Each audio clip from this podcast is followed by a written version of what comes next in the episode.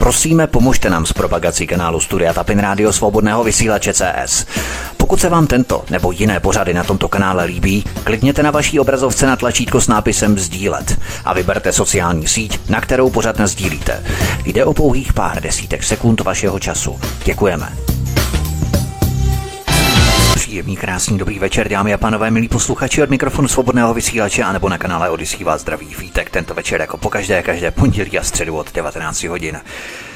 Proč nikdo nedokáže vysvětlit, že v proočkovaném Německu a Rakousku mají letos horší vlnu než loni touto dobou, kdy vakcíny ještě nebyly k dispozici? Tedy ve skutečnosti mají teď nejhorší vlnu infekcí vůbec. Není to tím, že si očkovaní na základě opatření myslí, že nikoho nakazit nemohou? Agenda tisíciletí byla uvedena na světlo světa s gigantickým globálním nasazením. Není to spiknutí, tak jako nebyly spiknutí instalované politické agendy předchozí. Žijeme v globálním světě. Agendy mají poněkud širší rozměr. Chování davu je dávno zmapované a odhadnutelné. Systém a jeho instituce dlouhodobě jede v zajetých kolejích. Má svou fungující, institucionalizovanou mašinérii, na kterou se lze spolehnout v instalování jakékoliv agendy. Protože vedoucí kádry v těchto institucích na úrovni nejvyššího, středního i nižšího managementu jsou vůči systému a jeho programům maximálně loajální. Zbytek jsou poslušní, užiteční idioti, konformisté, kariéristé, angažovaní snobové, a dokud budou všichni tito hlupáci poslouchat, dotud budou lotři lhát. A já už tady na Svobodném vysílači vítám publicistku Míšu Julišovou. Míšo, ahoj. Zdravím a přeji pěkný večer. A také zdravím blogerku, nakladatelku Evu Hrindovou. Evi, vítej, ahoj. Dobrý večer. Eva Hrindová, otázka na úvod. Když se od pondělka dvacátého druhého listopadu neuznávají P C R testy, ani antigenní testy se neuznávají, jakékoliv testy se vlastně téměř neuznávají, pouze tedy v práci, ale v standardním sociálním nebo společenském životě už se neuznávají, odkud stále berou ta čísla o takzvaně nakažených? To je ten základ. Máš proto nějaké vysvětlení, Evy? Tak ono samozřejmě probíhá nějaké testování ve školách, probíhá testování v nemocnicích, probíhá testování v zaměstnáních, někteří lidé jsou také nějakým způsobem diagnostikovaní, že je tam pošle jejich lékař mm. na, ty, na ty testy a děsí nás pak těmi vysokými čísly, ale já bych chtěla připomenout všem, aby si dali do kontextu jednoduchý údaj. Loni v tuto dobu se testovalo, jsme měli provedených dvacet až třicet tisíc testů. Letos v tuto dobu se dělá kolem sto tisíc testů, takže testuje se víc, takže logicky je také více infekce mezi lidmi a celé tady toto koronavirové divadlo se vlastně režíruje tak, aby se strašili lidi, aby, aby se vytahovaly příběhy, které mají lidi vyděsit, vystrašit, donutit je k očkování. Dneska už si můžeme říct, že to je hlavní cíl celé této operace, opravdu napíchat vakcínu do každého těla, každého člověka na této planetě, a všechno se tomu podřizuje. Já jsem slyšel kdesi nějaké přirovnání, že to je jako když jdeme na houby do lesa. Pokud v lese strávíme dost času, tak najdeme dost hub, ale pokud nějakým způsobem nedokážeme ty houby hledat, tak je nenajdeme, ale v obou případech, ať je najdeme nebo nenajdeme, tak ty houby v tom lese pořád jsou. Nezávisle no. na tom, kolik jich najdeme. A stejné je to s tím covidem, že v podstatě nezávisle na tom, kolik lidí otestujeme, tak ten covid tady pořád jaksi je. Ale my tím, že více testujeme, to znamená více hledáme ty houby, no hmm. tak těch houb a testů pozitivních více hmm. najdeme. Já bych jenom dodala teď, hlavně lékaři posílají pacienty, kteří za ním chodí na ty testy, protože tam přijde člověk nějakou virózou nebo ho bolí v krku a automaticky je poslaný na P C R test, jo, neplatí to, platí to teda pojišťovna, no a tam potom se zjistí, jestli je nebo není negativní nebo pozitivní. Já jsem teď také měla virózu, také mě poslala paní doktorka na test, no bohužel jsem byla negativní, tak jsem se těšila, že budu pozitivní, protože bych měla půl roku, jo, relativně klidu, bohužel to vyšlo negativně, je to zase, zase jenom viróza, jo, takže to mě ohromně zklamalo teda, no, bohužel. No. Ono hodně lidí já teda... chodí na ty inzeráty, aby byli nakaženi někým, kdo má covid. No, já teda musím říct, že si myslím, že se jim nepodaří se nakazit. Pokud někdo neonemocněl za celou dobu, tak se stejně nenakazí, protože když má někdo přirozenou hmm. imunitu, tak, tak prostě neonemocní. Ale to, co jsem, s čím jsem se setkala, a dávám to tady v plén jako inspiraci, že když budete dostatečně často chodit na test, vzhledem k tomu, že jsou v určitém procentu falešně pozitivní, tak se vám mm. jednou to prostě podaří, že budete yeah. pozitivní. A nebo tři za sebou no, testy si udělat. Jeden z určitě to musí být, to není možné. Jeden to, jo, musí no, to jednou získáte, být. No. Získáte tu uh, ano, tečku půlroční a, svobodu. A půlroční pokoj. Samozřejmě to není řešení, není, není to řešení celé této situace, ale lidi, hmm. kteří jsou exponovaní a neustále se musí někdy něčím prokazovat, hmm. tak pro ty je to svým způsobem. Tlačí na ně v práci, jaké, jo, jaké si vytírají, řešení. Ano. Mhm. Přesně, po to jde, no, získat Ještě čas. Ještě Míša Julišová, segregace probíhá a to velmi aktivně už dlouho. Zdraví lidé mají útrum, jsou odsunutí na okraj společnosti a je z nich vytvářený nepřítel. Je to tak, že ten, kdo dnes nepotřebuje berličku v podobě jehly, ten, kdo je úplně obyčejně a běžně normálně zdravý, tak právě ten začíná být veřejným nepřítelem číslo jedna, Míšo. No jasně, no tak to je, to je obrácený paradigma, že jo. Člověk je potenciálně vinen, potenciálně nakažen, potenciálně nemocný a ohrozuje ty masy. A ty masy, protože přece ty rozhodují o tom, jak bude jednotlivec, tak ty ho donutí nějakým způsobem se chovat tak, jak je momentálně to paradigma nastavené. A to je nastavené tak, že všichni musí být očkovaní. Je jedno, jestli to, ono je vedlejší, jestli to funguje nebo nefunguje, jak to funguje, kolik je vedlejších reakcí, jestli ten člověk to prodělal a tím pádem vlastně neohrožuje společnost, protože, jak víme, reinfekcí, ze všech hospitalizovaných je reinfekcí nula celá dvacet pět procent, to znamená, že imunita zřejmě funguje, že po prodělané nemoci, zatímco očkovaných je tam čtyřicet pět procent, ale to je úplně vedlejší. Fakta nehrají roli, realita nehrají roli, prostě je tady nastavené, jako je nové paradigma, nový takový kult vakcinační a kdo se mu nehodlá podřídit z jakýchkoliv důvodů. Já nevím, predispozice v rodině, uh, už to prodělal. Tisíc, tisíc důvodů může být, jo. Navíc každý máme přece svobodnou vůli. Tak takový člověk je segregován, vyčleněn, ukázáno na něm prstem, ten je vinen, ale pozor, to už je poslední krok k tomu, aby ty masy potom uznaly, že je hoden i toho, aby byl zavřený nebo někam odsunutý. Jo, teď už jsme na prahu toho odsunování a zavírání lidí. My se k tomu ještě dostaneme, k té definici fašismu, protože to je velmi důležité, abychom komparativně srovnávali ty epizody a uměli aplikovat ty variace minulosti na současný režim. Nicméně to je právě ten trik kontaminace těch statistik, kdy se do úspěchu po vakcínách zahrnují i ti lidé, kteří sice mají vakcínu, ale zároveň prodělali i ten covid. Tak. Ale oni mají imunitu, ale ono se to přičítá té vakcíně, že tak. jsou zdraví. A to je zase další trik, který kontaminuje ty statistiky. No že? přesně tak, přesně tak. Oni mají imunitu, protože prodělalo to údajně kolem pěti milionů lidí, to říkají i tady pan Hořejš a všichni ti fanatici, takže spousta z nich je dán tři miliony, z těch pěti jsou očkovaní, nebo možná víc, no takže ti mají opravdu tu imunitu po té nemoci, to je evidentní, jako ten fakt, že nula celá dvacet pět, to znamená čtvrt procenta ze všech hospitalizací jsou jenom reinfekce, jo, no tak to prostě jako to, to se nedá už nějak jako okecat, než je to pa, prostě funguje, ale to nejisté, jak dlouho to funguje, to neví nikdo, jak dlouho to bude fungovat, ale čtyřicet pět procent všech, kteří jsou na jípkách a kteří jsou v nemocnici, jsou očkovaní. To je prostě fakt. Eva Hrindová, ten, kdo se nepodvolí zvrhlému absurdnímu systému plného nekonečného dávkování jehel, je prostě v kladbě. Nemůžeme chodit na bazén, koncerty, kina, divadla. Obyčejný oběd v restauraci je už dnes jakousi pomalu privilegovanou výsadou očkovaných. Když se s tímto totalitním běsněním nestotožníme, můžeme v těchto intencích hovořit o jakési až vnitřní emigrace, bychom to nazvali, Evy. No, já nevím, jestli je to vnitřní emigrace, ale je to teda opravdu vnitřní děs. Já tedy od pondělí zažívám v takových vlnách pocity jakési beznaděje, které, které jsem nečekala, že ještě někdy po roce osmdesát devět budu zažívat. Vzpomínám si na film, který jsem viděla před rokem osmdesát devět, jmenovalo se to Frances, už nevím, nevím, možná jsem o tom tady už mluvila, ale neustále, neustále se mi to vybavuje, hlavně ten pocit té beznaděje, který jsem při sledování toho filmu cítila, jak oni z ní udělali blázna a vlastně ji zbavili své právnosti proti její vůli.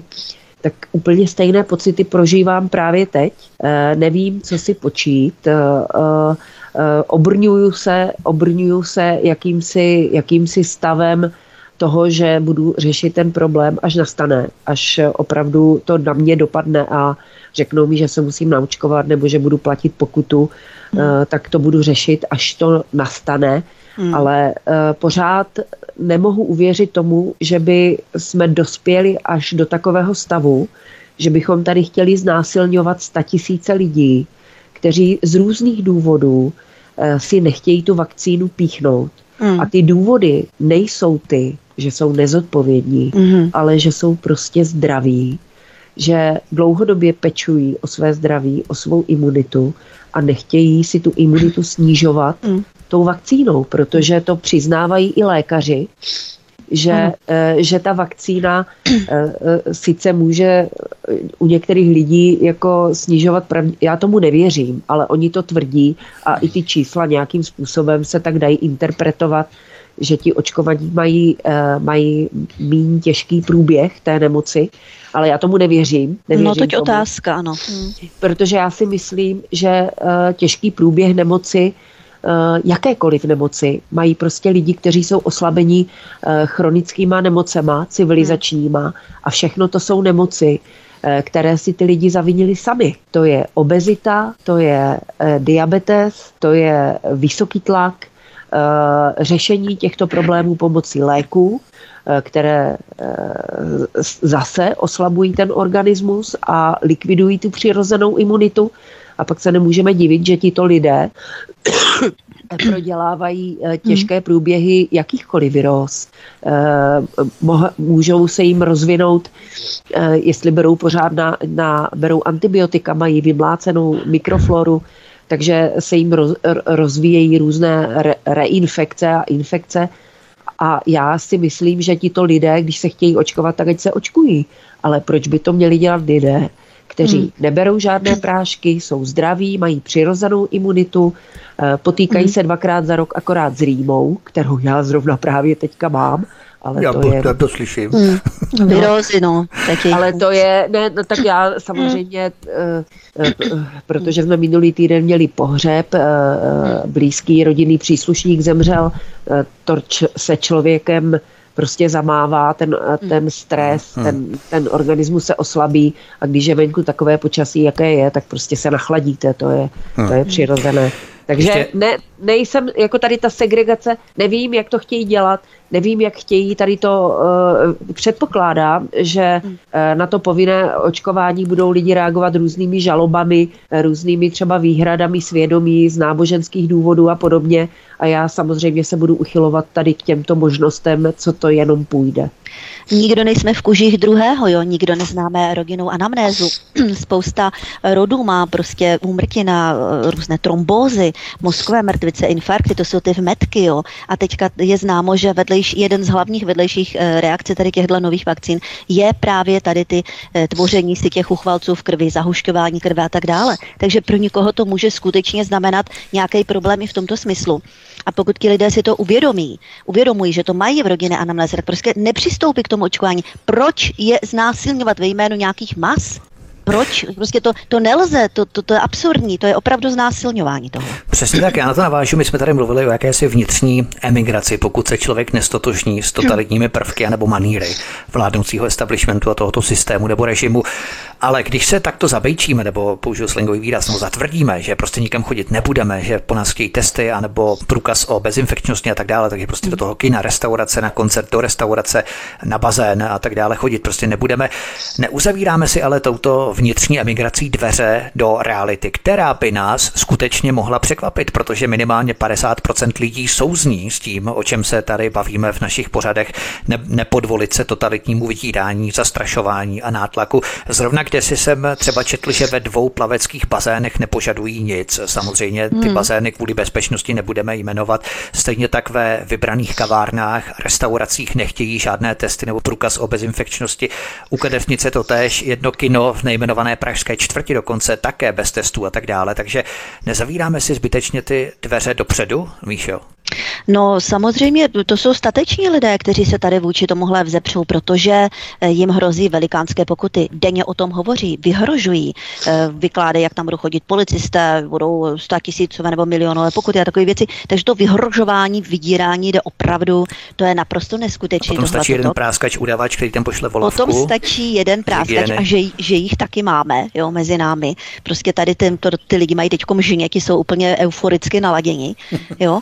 No je to svým způsobem statečnost a je to, je to dobře, že ti lidé tady jsou a je vidět, že to je napříč, já nevím, politickými stranami a levice, pravice vůbec nehraje už žádnou roli, jo, protože tohle toto je o charakteru, o tom, jak člověk vnímá konané násilí, konané z hůry, z hory, z hůry od politiků, jo, o tom to je celý. Eva Hrindová, ale běda, když se proti tomuto apartheidu a segregaci ozvete. To jsme hned demagogové a populisté. Mm. Potrhuje to tu skutečnost, že psychopatům prostě nevoní, když na ně někdo ukáže prstem a pojmenuje jejich chování pravým jménem. Myslíš, Evi, že je stále více jasnější, že strach je metoda nátlaku a funguje prostě tam, kde lidem chybí informace, že pokud si lidé sami nic nezjistí, stává se z nich dokonale tvarovaná nebo tvarovatelná spíš plastelína pro hnětení manipulace a platí to nejenom pro covidovou agendu, ale vlastně pro všechny agendy, kterých jsme byli v minulosti svědky, Evy. No je to tak, ten strach je vlastně hybatelem všeho dění. Vidíme, že spousta těch, kteří organizují celou tady tu covidovou agendu, tak mnoho z nich je samozřejmě motivováno finančně, ale dost hodně z těch hybatelů je motivováno strachem a hlavně jsou motivováni strachem občané. Někteří se opravdu bojí té nemoci jako takové. Skutečně takový mezi námi existují a co s tím naděláte? Prostě se bojí. No a zbytek se bojí uh, nějakých svých, ně, se bojí postihů za nedodržení těch opatření a až panicky se snaží je dodržovat, aby náhodou je někdo prostě neoslovil, ne, nemuseli platit pokutu, aby je nevyhodili z práce. Jo? Spousta z, těch, z těchto lidí, kteří to, ta nařízení tak dodržujou, tak ani nemají ty informace a to je přesně to klíčové jádro problému, že lidi si odvykli se zajímat o dění okolo sebe. Já jsem mluvila s jednou prostě paní, ke které nemám nějaký výrazný vztah, je to dejme tomu blížší sousedka někde, kam jezdím a byla jsem až překvapená mírou její, nechci říct tuposti, protože ona jako žena se chová pragmaticky, ale ona totálně ignoruje veřejné dění. Ona neví vůbec nic. Ona jenom prostě dělá to, co jí řeknou a e, takových lidí je ale hodně, kteří neví vůbec nic a sami si ty informace nevyhledávají a samozřejmě pro takové, já, já vím, že a ne, nechtěla, ale teď se mi to hodí do tohoto kontextu, pro tady tyto lidi opravdu je klíčové, když někde, kde to není běžné, nějakou informaci, když tím ta informace dopluje. Je skvělé, že my na sociálních sítích sdílíme, je tam spousta skupin, sdílí se tam spousta informací, ale tady ta paní, o které mluvím, na Facebooku v žádných takových skupinách není. Ona na Facebooku sdílí fotky svého psa, v přátelích mm. má třicet lidí a posílají si tam fotky vánočního cukroví. Mm. Uh, ona nemá přístup tady k těmto informacím. Ale pro ní je klíčové, když ta nějaká informace se dostane do uh, zpravodajství v televizi, který se týká showbiznisu, proto ten Janeček, ať už si o tom myslíme, co chceme, když to řekl na tom Slavíkovi, tak oslovil mnohem víc lidí, než mm-hmm. já za šest let svého aktivního působení na sociálních sítích. Tak to prostě je, mm. jo, s tím nic nenaděláme. Tak. Takže, takže tím se ho nezastávám, já jenom mm-hmm. to uvádím jako příklad. Že, že tady je velká masa lidí, která prostě neví, nechce vědět a jenom jako tupé ovce prostě e, poslouchají příkazy a pokud to e, příliš je konfrontační vůči nějakému jejich fungování, tak si prostě zanadávají a tím to skončí. Mm. Mm-hmm. Míša Julišová, mě už bylo několikrát důrazně doporučené, dokonce i od svých blízkých, což považuji za dvojnásobnou tragédii. Abych si nechal bodnout jehlu s tím, že za chvíli nikam moc prý chodit nebudu moct a prostě na ty údaje, zpravodajská data, informace, fakta ze zahraničí, které se k nim nikdy nedostanou, oni prostě nereflektují vůbec, i když je jim zašlu ta data. Jo. Mm. Také jsi si všimla, jak někteří lidé krásně a se smídnou radostí až vpl- do té nové sanitární totality, jak jim to vlastně vyhovuje a některým se až zvráceně uh-huh. líbí vyhrožovat uh-huh. neočkovaným, protože před třemi týdny, ještě před tím pondělkem dvacátého druhého listopadu mě také jeden známý řekl, no od pondělka si ani neškrtneš, zase se to zpřísní, že jo? Ono se jim to fakt líbí, to vyhrožování, všímáš si toho no, také, ano. Míšo? Samozřejmě, no tak tady část společnosti to tak bylo je a bude, jakoby tíhne k sektářství, k tomu stát se členem nějakého kultu. A teď tady máme jeden kult, který je vybudovaný, je šířený masivně, je to takový globálně šířený kult a je třeba říct, že jedním z charakteristických rysů totality je právě ta masová shoda s tím psychotickým oficiálním narrativem. A toto se právě děje většině naší společnosti. Tady probíhá implementace tohoto oficiálního totalitního příběhu. A ten příběh, ten nám vlastně denodenně opakují soustavně v těch médiích, ta propaganda. Ano, to je, to je všude přítomně sugerovaný covidový kult. A ten covidový kult vlastně tvoří ti, kteří tomu uvěřili, tomu příběhu a pro ně už fakta, ty informace, kterým posíláš, nehrají žádnou roli. Jo, oni prostě už jsou členové tohohle kultu, platí jenom tady to, tady tohleto, co jim říká ta propaganda a všech ostatní je irrelevantní. Je to fanatismus. Jo, to, to jinak se tomu nedá nazvat. A je právě zajímavý, že dřív, ještě tady před tou dobou covidovou, samozřejmě byly také sekty, ale vždycky byly někde v ústraní. Oni se tak jako styděli a bylo na ně poukázováno tak nějak jako, jako fuj, to jsou takoví ti sektáři, zatímco většinová společnost je odsuzovala. A to je právě teď velice zajímavý, teď se to paradigma úplně převrátilo, kdy vlastně dominantní kulturou je tady ten covidový kult a ti nevěřící, ti, co vlastně tam zhledávají tady, ten, tady to sektářství, tak to ti vlastně jsou jako takový ti fuj, jo, to jsou ti záškodníci, jo, to jsou ti nepřizpůsobiví a tak dále. No je, je to kult prostě, covidový kult. Ještě Eva Hrindová, já si toho všímám mezi některými lidmi na síti i ve svém okolí. Ti největší covidoví fanatici vyloženě nechtějí žádné pestřejší informace, odmítají je a doslova se brání před čímkoliv, co by mohlo zvrátit jejich, řekněme, neochvějný pohled na covid v rámci toho, jak Míša mluvila o takzvaném kultu nebo sektářství, jako strašlivou metlu lidstva. Všímáš si toho také, Evi, že v podstatě ti lidé odmítají. Oni nejenom, že si ty informace nevyhledávají, oni je dokonce, nebo ty informace, které jim nesedí v rámci té jejich kognitivní disonance, tak oni ty informace odmítají. Ano, oni se je vůbec nepustí do hlavy a v této souvislosti já bych chtěla říct jednu důležitou věc. Všímám si toho, když se bavím s lidmi, protože samozřejmě bych byla ráda, kdyby informace, které já mám k dispozici, aby oni je brali vážně a aby je zvažovali.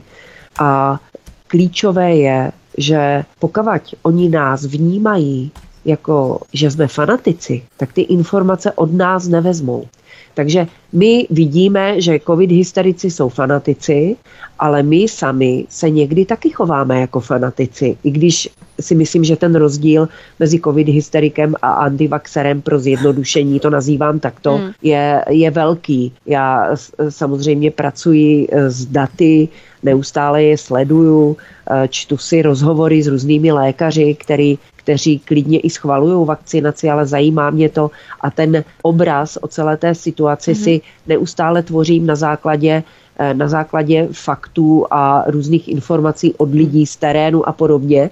Porovnáváme to, ano. Porovnávám, porovnávám neustále to si to dávám do kontextu, což covid hysterici jako samozřejmě nedělají, ale eh, opravdu si myslím, že z toho psychologického hlediska, pokud my eh, budeme působit eh, na své okolí jako fanatici, tak je nikdy nepřesvědčíme.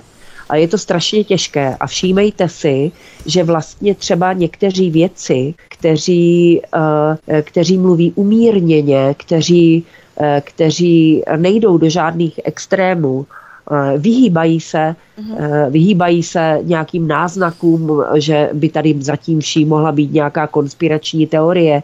Prostě drží se jenom faktů a jenom nějaké skutečné vědy. a skutečného poznání, tak ti jsou cenzurováni nejvíc. Nejvíc. E, protože jsou nejnebezpečnější. Ano. Opravdu, když mm-hmm. někdo vykřikuje... Když někdo vykřikuje někde na tribuně s praporem a hovoří o židobolševickém uh-huh. a židozednářském spiknutí, tak ten nebezpečný není. No, je potřeba si uvědomit, mm. že nebezpeční jsou umírnění uh-huh. lidé, kteří pracují, kteří klidně mluví o věcech, které jsou prokazatelné, které jsou doložitelné a podobně. V této souvislosti bych chtěla opravdu upozornit všechny, je to i na síti, v týdeníku Echo v čísle čtyřicet šest vyšel vynikající rozhovor s imunoložkou Zuzanou Krátkou, který se jmenuje Přestaňme děsit lidi. A ten si myslím, kdyby si přečetl každý, kdo ještě váhá, váhá o tom, jak se postavit k celé té šílenosti, kterou žijeme, tak by jednoznačně po přečtení tohoto rozhovoru se musel postavit na stranu těch, hmm. kteří kritizují vládní opatření.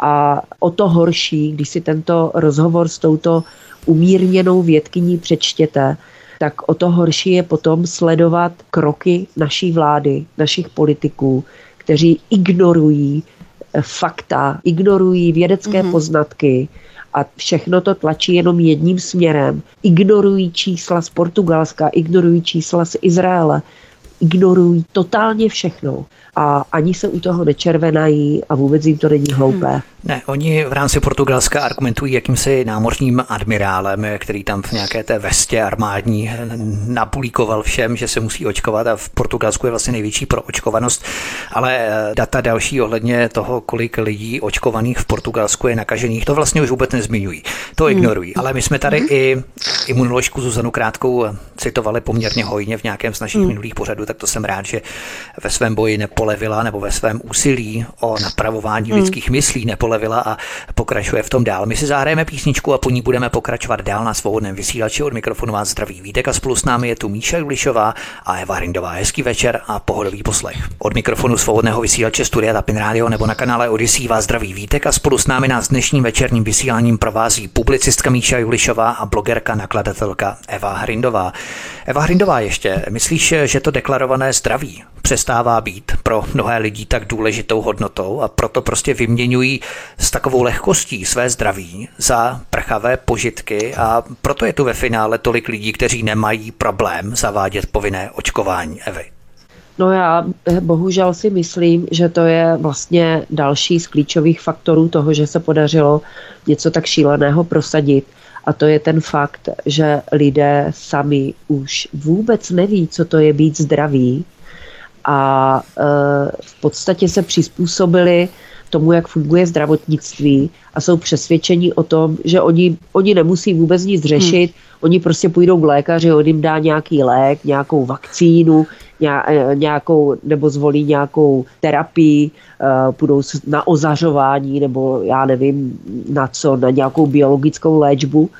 A proto s takovou lehkostí se vzdávají, vzdávají toho svého zdraví tím, že si do sebe píchnou toxickou záležitost, o které nikdo moc neví, jak se bude projevovat v budoucích letech, protože protože si prostě řeknou, no tak když to bude dělat něco špatného, tak já půjdu doktorovi, on mi na to něco dá. Mm-hmm. Ale takhle mm-hmm. je, je to smutné, v podstatě je to děsivé zjištění, že uh, ti lidé uh, uh, prostě vymění, vymění to zdraví za to, že budou moc chodit někde do hospody.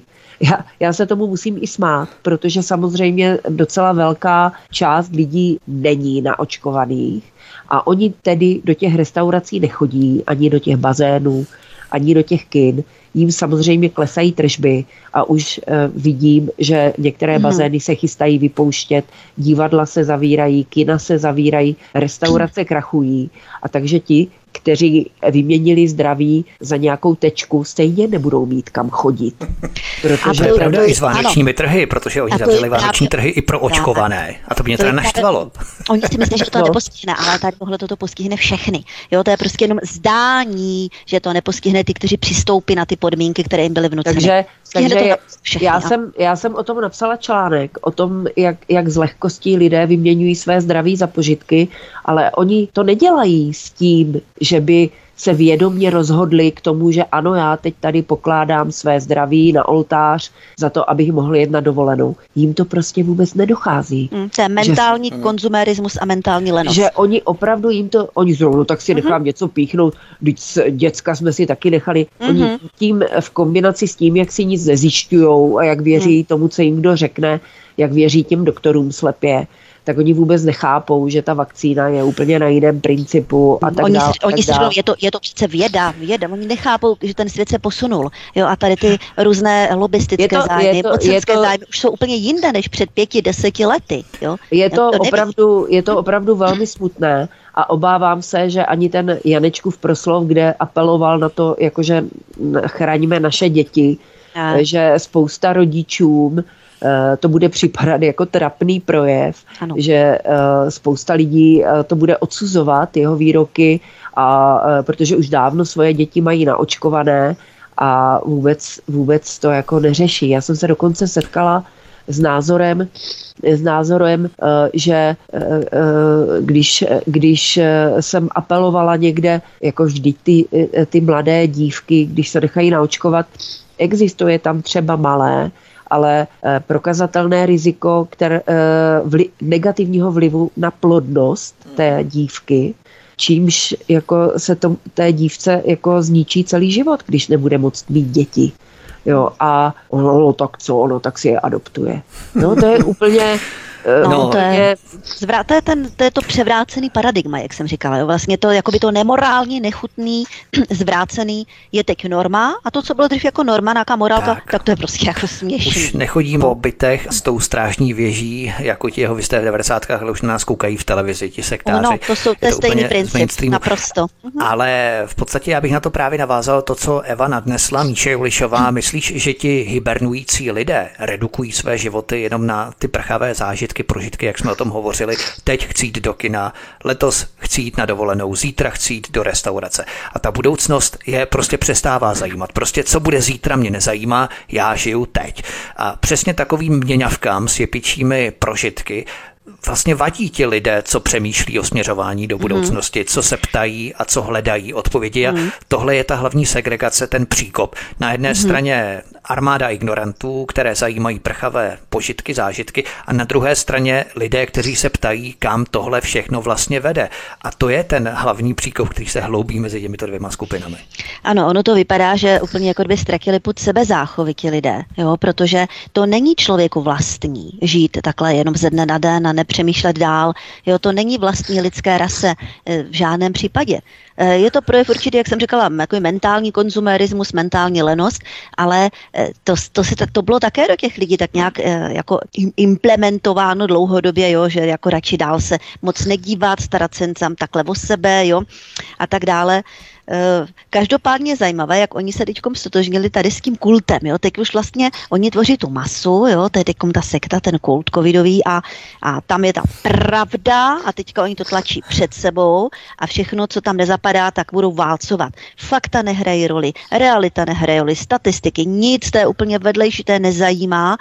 Já si myslím, že u těch lidí je to i projev strachu. Oni se bojí podívat jakoby dál, bojí se vystrčit tu hlavu z toho písku jako pštros, jo. Takže hlavní roli hraje asi zbabilost určitě, takový jako strach, no. Bohužel.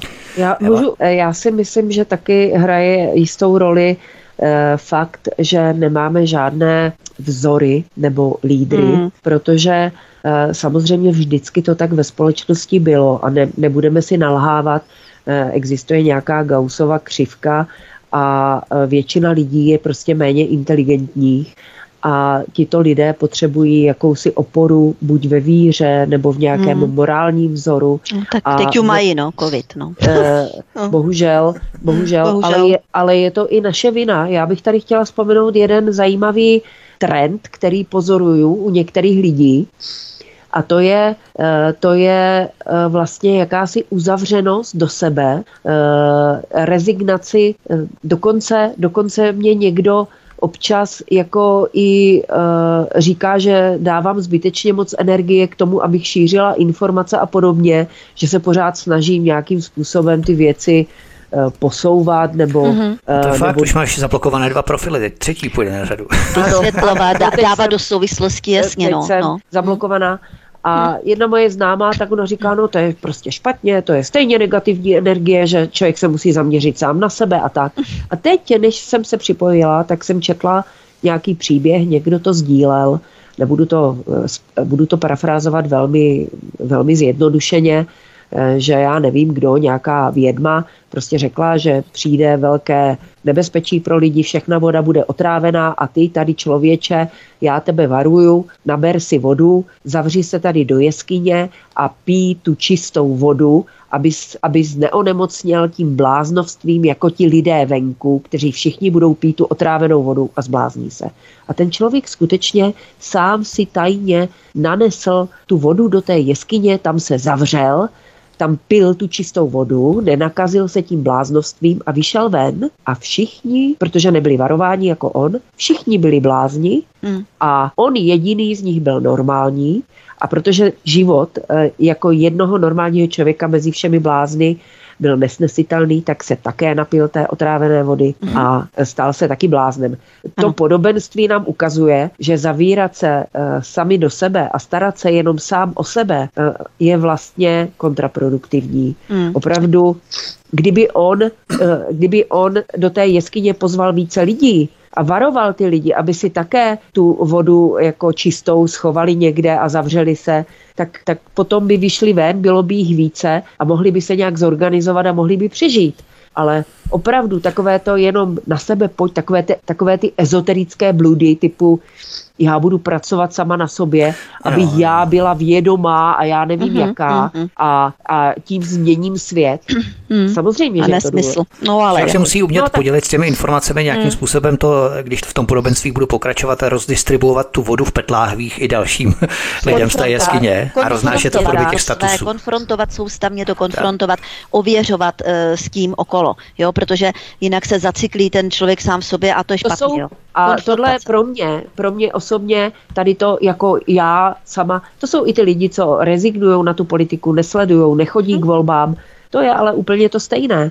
Ale mm. oni, když nebudou se zapojovat do toho veřejného dění, aspoň v rámci nějaké minimální eh, občanské povinnosti nebo práva, eh, tak, eh, tak ta společnost prostě celá zvlčí a nakonec to postihne i je. Bohužel, tak to je. Pohybujeme se pořád v tomtež davoelitářském řízení, kdy se davu předhodí nějaká agenda, její mm. propaganda je zacílená na určité vlastnosti některých lidí, mm. zejména významných postech, je to naprosto jasné, že jde o biznis tisíciletí, obrovský krmelec mm. a ta propaganda za to přece stojí. Nicméně myslíš, že profit z toho má jenom úzká vybraná skupina a zbytek jsou užiteční idioti, konformisté, kariéristé, angažovaní umělci a hlavně samozřejmě média, aktivisté a tak dále. Míšo. No, já si myslím, že profit z toho má poměrně velká skupina. Do tohohle je zapojený nejen samozřejmě celý tady to farmalobby, ale nabalený celý ten ohromný segment NATO, jo. Plus samozřejmě to testování a tak dále. Ne, a spousta dalších zakázek. To není malý segment, který z toho tak nějak má, má užitek. A to je, to je právě i to je záměrně, protože čím víc lidí se do toho namočí, tím víc má pocit, že jsou jakoby spoluautoři celého tady toho narrativu, toho příběhu. Stejně tak i čím víc lidí jakoby očkovaných, tak ta propaganda jim potom dennodenně sugeruje, že oj, oni už jsou součástí celého toho příběhu a tím pádem mají všichni tahnout za jeden pro vás jakoby s tím, co je z hůry soustavně předkládáno, jakoby důležité a nutné. A teďkom třeba bude to ta povinná vakcinace. I to je důležité, přece masy rozhodují o tom, jak se má chovat člověk, nějaká individualita nehraje už roli. Jo, takže oni tím, že, že jsou do toho jakoby ať už tím, že, se, že z toho nějak mají užitek finanční, anebo tím, že jsou išky očkovaní, tak jsou zapojení, je jim sugerováno, že jsou součástí toho příběhu. příběhu. Jo? A už jako jsou zaháčkovaní a už nikdy nebudou vnímat ty konkurenční kritické informace jako nějak důležité, protože oni už přece patří do příběhu. To je důležitý moment, to je psychologie a vysoká psychologie tohle. Možná ještě bychom pokračovali, my teď budeme akcentovat Evu, protože ta nás po tomto vstupu opustí z důvodu neodkladných záležitostí, které ještě musí vyřídit, ale ještě bych pokračoval v tom, co Míša nadnesla, Eva Hrindová, lidé ve státních institucích, na tom nejvyšším, středním i spodním managementu, jsou vůči tomu systému maximálně loajální, ale myslíš si, že většina lidí je tak vychovaná a zpracovaná, že věří, že by je systém nikdy nezradil. A zdraví jako velmi citlivý atribut by nikdy ten systém nezneužil. To by si přece ten systém nikdy nedovolil. A mm. to je jeden z těch základů, na kterých stojí celá ta globální lobby, že lidé si prostě nedokážou představit, že by systém zneužil jejich zdraví v této agendě. A to je ten základ, přes který se spousta lidí prostě nedostane. Nedokáží si představit, že by systém něčeho takového byl schopný. Mm. No tak samozřejmě to, je, to souvisí s tím, že nemají ty informace nebo uh, že nemají, buď nemají čas nebo nemají potřebu si nějaké alternativní informace zjišťovat. Nestala se jim žádná věc, která by jim dokázala, že systém není, není laskavý k lidem a že to není v jeho zájmu být laskavý k lidem.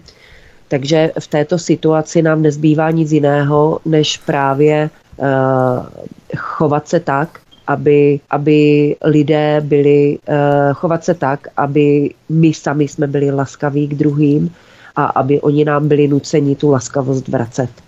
Samozřejmě, že narazíte na spousta lidí, kteří uh, jsou zlí, uh, to, to, jako, to, to, to jsou lidi, kteří jsou defektní, jsou, uh, jsou nemocní, jsou zlí, ale uh, když uh, vy sami projevíte pochopení, tak se vám ho dostane i z té druhé strany a vím, o čem mluvím. Absolvovala jsem teď několik nepěkných záležitostí, kde to je laskavosti bylo potřeba.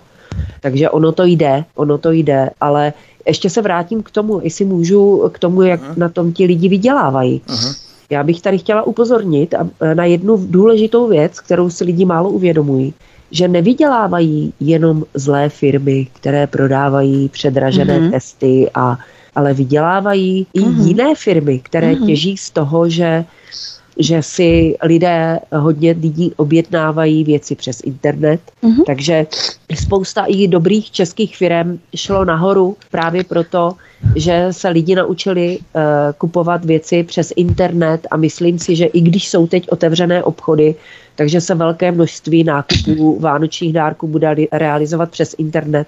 A taky si myslím, že hodně, uh, a to, ne- to není ve zlém, to prostě tak je, že hodně firem, který nabízí třeba různé potravní doplňky, různé věci, které podporují přirozenou imunitu, e, přírodní léčbu a podobně. Takže si myslím, že ty firmy, pokud nebyly e, hloupé, tak šly hodně nahoru, hodně vydělávají teďka peníze a myslím si, že by bylo od nich velmi férové, kdyby ty peníze, které e, vydělávají nyní e, kvůli této špatné situaci, kdyby nějakým způsobem vrátili do oběhu a podporovali nějaké osvět, osvětové programy, média e, nebo projekty.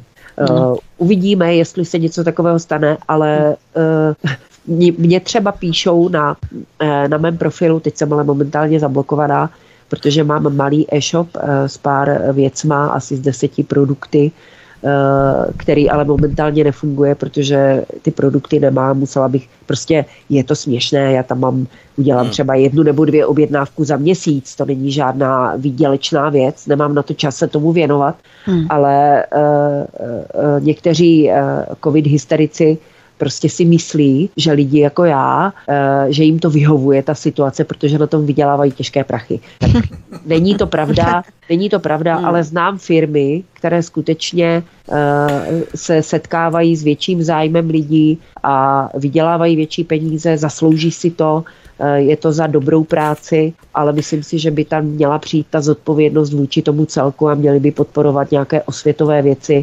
Uvidíme, jestli se to bude dít. To je přesně znak toho totalitního, řekněme, nebo fašistického manírismu z pozice těch lidí, protože jim třeba nevadí miliardové obraty Jeffa Bezose, který nesporně na covidovém stavu, na covidové pandemii nejvíce zbohatl. To jim nevadí, to nebudou kritizovat. Ale Eva Hrindová, která má minimum zakázek, tak to jim hrozně leží v žaludku. Jo. To je přesně tak, že oni v podstatě kopírují i ten vládní narrativ, ten manírismus, kdy OSVČ nemají šanci, OSVČ jsou likvidovaní postupně, ale hypermarkety, řetězce, nadnárodní korporace, ty vesele jedou dál. Mm-hmm. Ale já bych se ještě chtěl věnovat Míše Julišová, kdo je vlastně tím největším dezinformátorem v Česku. To je další věc, další téma, další blok, ke kterému bych se chtěl ještě dostat před písničkou, mm-hmm. protože mm-hmm. není to samotné Ministerstvo zdravotnictví České republiky. Já tu totiž přečtu informaci, kterou Ministerstvo zdravotnictví publikovalo zhruba před rokem. Dobře, milí posluchači, poslouchejte. Očkování jako totalitní nástroj. Jedna z dezinformací se zaměřuje na spekulace o povinném očkování a očkovacím pasu. Plánované očkování proti covid devatenáct je vydávané za povinné pro všechny občany České republiky pod hrozbou tvrdých trestů, přestože Ministerstvo zdravotnictví České republiky, a teď dobře poslouchejte, plánuje pouze dobrovolné očkování, které bude navíc pro všechny občany zdarma. Jiné varianty tohoto narrativu jsou šířené dezinformace o takzvaném vakcinačním pasu, podle kterých budou těm, kteří se očkovat nenechají, odebírány základní lidská práva a svobody. Konec citace. To prosím psalo Ministerstvo zdravotnictví České republiky jako mm-hmm. dezinformace. A co píše ano. dnes hlavní hygienička Pavla Svrčinová? Pokud se nebude zvládat pandemie, chce zavést povinné očkování. Odkaz číslo jedna v pověze pořadu na Odysee. Takže kdo je tu tím největším dezinformátorem, Míšo?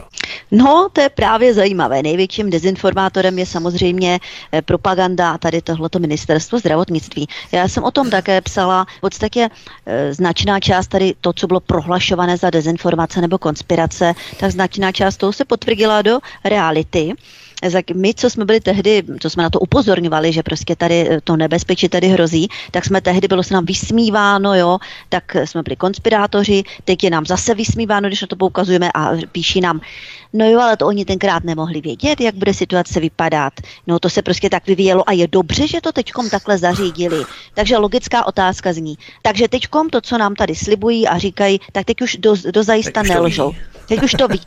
Ano, ano, teď už to ví, teď už víme mnohem víc všichni, takže teď už opravdu je to ta pravda, jo, takže tady už končí diskuze, jo, to je opravdu ano, ano. sebeklam, sebeobelhávání, to je primitivismus, já si myslím, že se opravdu není nutné diskutovat s každým o čemkoliv, jo, protože je tady určité procento populace, která takhle uvažuje, není jich zas tak málo, bohužel, no a to, to mi ztráta času cokoliv jim něco vysvětlovat, ne. Eva Hrindová, máme tu někdejšího ministra zdravotnictví Jana Blatného a na iDNESu vyšel také článek zhruba před rokem s nadpisem Kdo už je očkován, neonemocní a nikoho dalšího nenakazí, řekl Blatný. Odkaz číslo dva v popise pořadu na Odysee, kdyby si to chtěl někdo ověřit.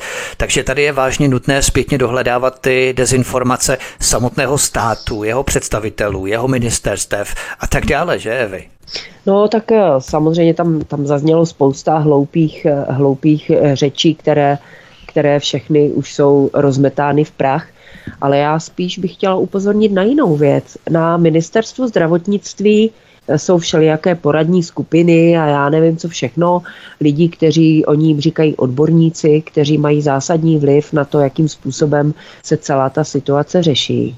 A nevím už, kdo na to upozornil, myslím, že pro, profesor Beran, že opravdu tady v tomto poradním orgánu nikde není, není nemá zastoupení žádný klinický lékař mm-hmm. z oboru intenzivní medicíny, to znamená, to jsou ti lékaři, kteří jsou na těch hýbkách. Mm-hmm. Nikdo a takový ani, tam není. Mm-hmm. A ani tam není zastoupený žádný praktický lékař, to znamená eh, velmi důležití eh, lékaři, kteří by, kdyby byli správně řízení, a správně oni uh, komunikovali se svými pacienty, tak by vůbec nemuseli být lidi v nemocnicích, protože opravdu uh, covid není zas taková nemoc, aby, aby lidi museli prostě končit na jípkách, na plicních mm. ventilacích a podobně. A, a, a o něčem to vypovídá. O něčem to vypovídá. Podle mě to vypovídá o tom, že to Ministerstvo zdravotnictví prostě nechce slyšet rozumné lékaře, mm. nechce Nechce není prostě, zájem, není. není je tady zájem. Ten narrativ a ten se jede prostě a jedno, jaká je realita. Tak. Jako opravdu bych chtěla vidět do hlavy třeba Babiše nebo někoho, hmm. protože samozřejmě můžeme si o tom myslet, co chceme, proč se chová tak, jak se chová, proč se chová Vojtěch tak, jak se chová. Můžeme tady spekulovat, jestli jsou hloupí, jestli jsou zaplacení, nebo já nevím jací, ale nic to nemění na tom, že se chovají tak, jak se chovají. Zajímalo by mě, proč to tak dělají, protože samozřejmě i každé malé dítě už musí vidět, že to, co dělají oni, nemá žádný smysl, nefunguje to a jenom to prostě rozvrací tu společnost zásadním způsobem. Ten jejich zákaz těch adventních trhů, to je úplně výsměch, protože, eh, protože tady v Olomouci adventní trhy, kde lidi volně korzují venku, jo, a eh, není tam žádné nějaké přehlcení nebo něco a pak vlezete o pár metrů dál tady do obchodního centra Šantovka a tam davy korzují po těch chodbách. Jo, to, to, to, jaký to má smysl? Jako je to taková strašná nespravedlnost e, a nemá to žádnou logiku. Jo, ale... Záměr, já si myslím záměr. I ten newspeak, který je u toho používán, jo, tak je záměrně vedený tak, aby vytvořil ve společnosti určité myšlenkové procesy a určité nálady. Jo, když ty lidi jsou tady tím newspeakem a těma zlověstnými opatřeními a nespravedlnost veden, vedení taky. Já nevím, já si myslím, že jak Babiš, tak Vojtěch, že jsou tak hloupí, že nejsou schopní tady takových sofistikovaných jako rozvratných akcí, že prostě jenom někdo jim tam radí, někdo je udržuje v tom strachu, někdo mm-hmm. prostě... Ale ten někdo, kdo to dělá, tak ten toho schopný je evidentně, ano, protože ano, nevěřím, ano, ano, že to nevidí, to je nemožný nevidět tohle už, jo, ten... to, co se děje. To je v podstatě řízená i ta synchronicita, jakým způsobem ano. začal vlastně covid ten minulý rok, přesně to všichni ne, země nemožný stejně. Nemožný nevidět, tak jo, jo, jo, určitě. Jo. Já, jenom, já jenom řeknu no. takovou jednu drobnost, kterou jsem zaregistrovala, protože kdysi uh, uh, jsem byla dvakrát v nějakém diskuzním pořadu na televizi Barrandov a pak to Soukup zase přestal dělat a teď si to tam dělá všechno sám. No a uh, tehdy tam takovým vlastně styčným důstojníkem směrem ven od toho Soukupa byl Daniel Kepl a s ním jsem několikrát telefonovala, znala jsem ho z minulosti, to je člověk, který se pohyboval ve světě marketingu, ve světě médií. A co dělá nyní? Nyní Daniel Kepl je mluvčí ministerstva zdravotnictví a chodí hmm. do televize vykládat o tom, jak máme řešit tady tuhletu zdravotní krizi. A e, bude se tam vyvyšovat nad lidi, jako je profesor Berán nebo docent hmm. Balí. A vůbec mu to nepřijde jako divné. A co je na tom nejhorší, že to nepřijde divné ani těm lidem, kteří ho mm-hmm. jako poslouchají. Takže to je taková zvrácenost. Jaká to, vrácený. To je to obrácené paradigma. No. Já bych ještě tady chtěl před písničkou použít takový kastrol, kterým zastřešíme a uzavřeme ten hrnec informací, které jsme tady prezentovali nebo posouvali ohledně těch dezinformací, protože ještě Míša Julišová, čeští studující puberťáci, dnes tedy moderně nazývaní teenageři, aby to znělo cool, prý vyvíjejí antivir na dezinformace. Umělá inteligence může vyhodnotit lži a stovky parametrů vypočítá skóre důvěryhodnosti a vysvětlí, v čem text selhává. Nechceme, aby pravda prohrála, říkají. Odkaz číslo tři v popise pořadu na Odysee. Myslíš, že by se puberťáci měli zaměřit nejprve na státní dezinformace, třeba ty dvě, které jsme teď právě uvedli, Evy? No, uh, samozřejmě. Pardon, Míšo, nebo, mm-hmm. no, to nevadí. Já to jenom se, já jenom k tomu krátce se vyjádřím. Já uh, uh, ještě da, dlouho předtím, než, než nastal covid, ještě dlouho předtím, když nastala migrační krize a začali se do veřejného prostoru dostávat různí aktivisté, uh, L G B T komunity a podobně, tak dlouho, dlouho předtím jsem byla přesvědčená o tom, že mladí lidé prakticky skoro do třiceti let věku by pomalu neměli ani kandidovat a vůbec by neměli nikde v médiích jako ni, ni, nic říkat, protože uh, oni mají získávat ty životní zkušenosti, poučovat se uh, a studovat a, a zkoušet si uh, ty uh, nastudované věci v praxi. A opravdu nechápu, jak se mohlo stát, že e, puberťáci se zvou do televizí typu Greta, jo, a různí naši další.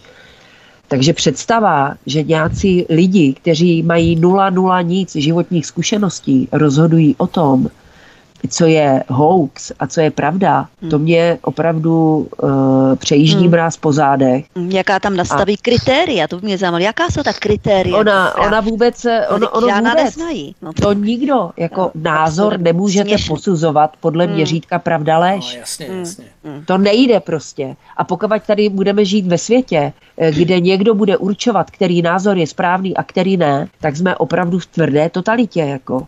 A to ti mladí, oni to ani, jim to ani nedochází. To je, to, mně, mně přijde, že když necháme řídit společnost tady tyto mladé lidi, tak si kopeme hrob.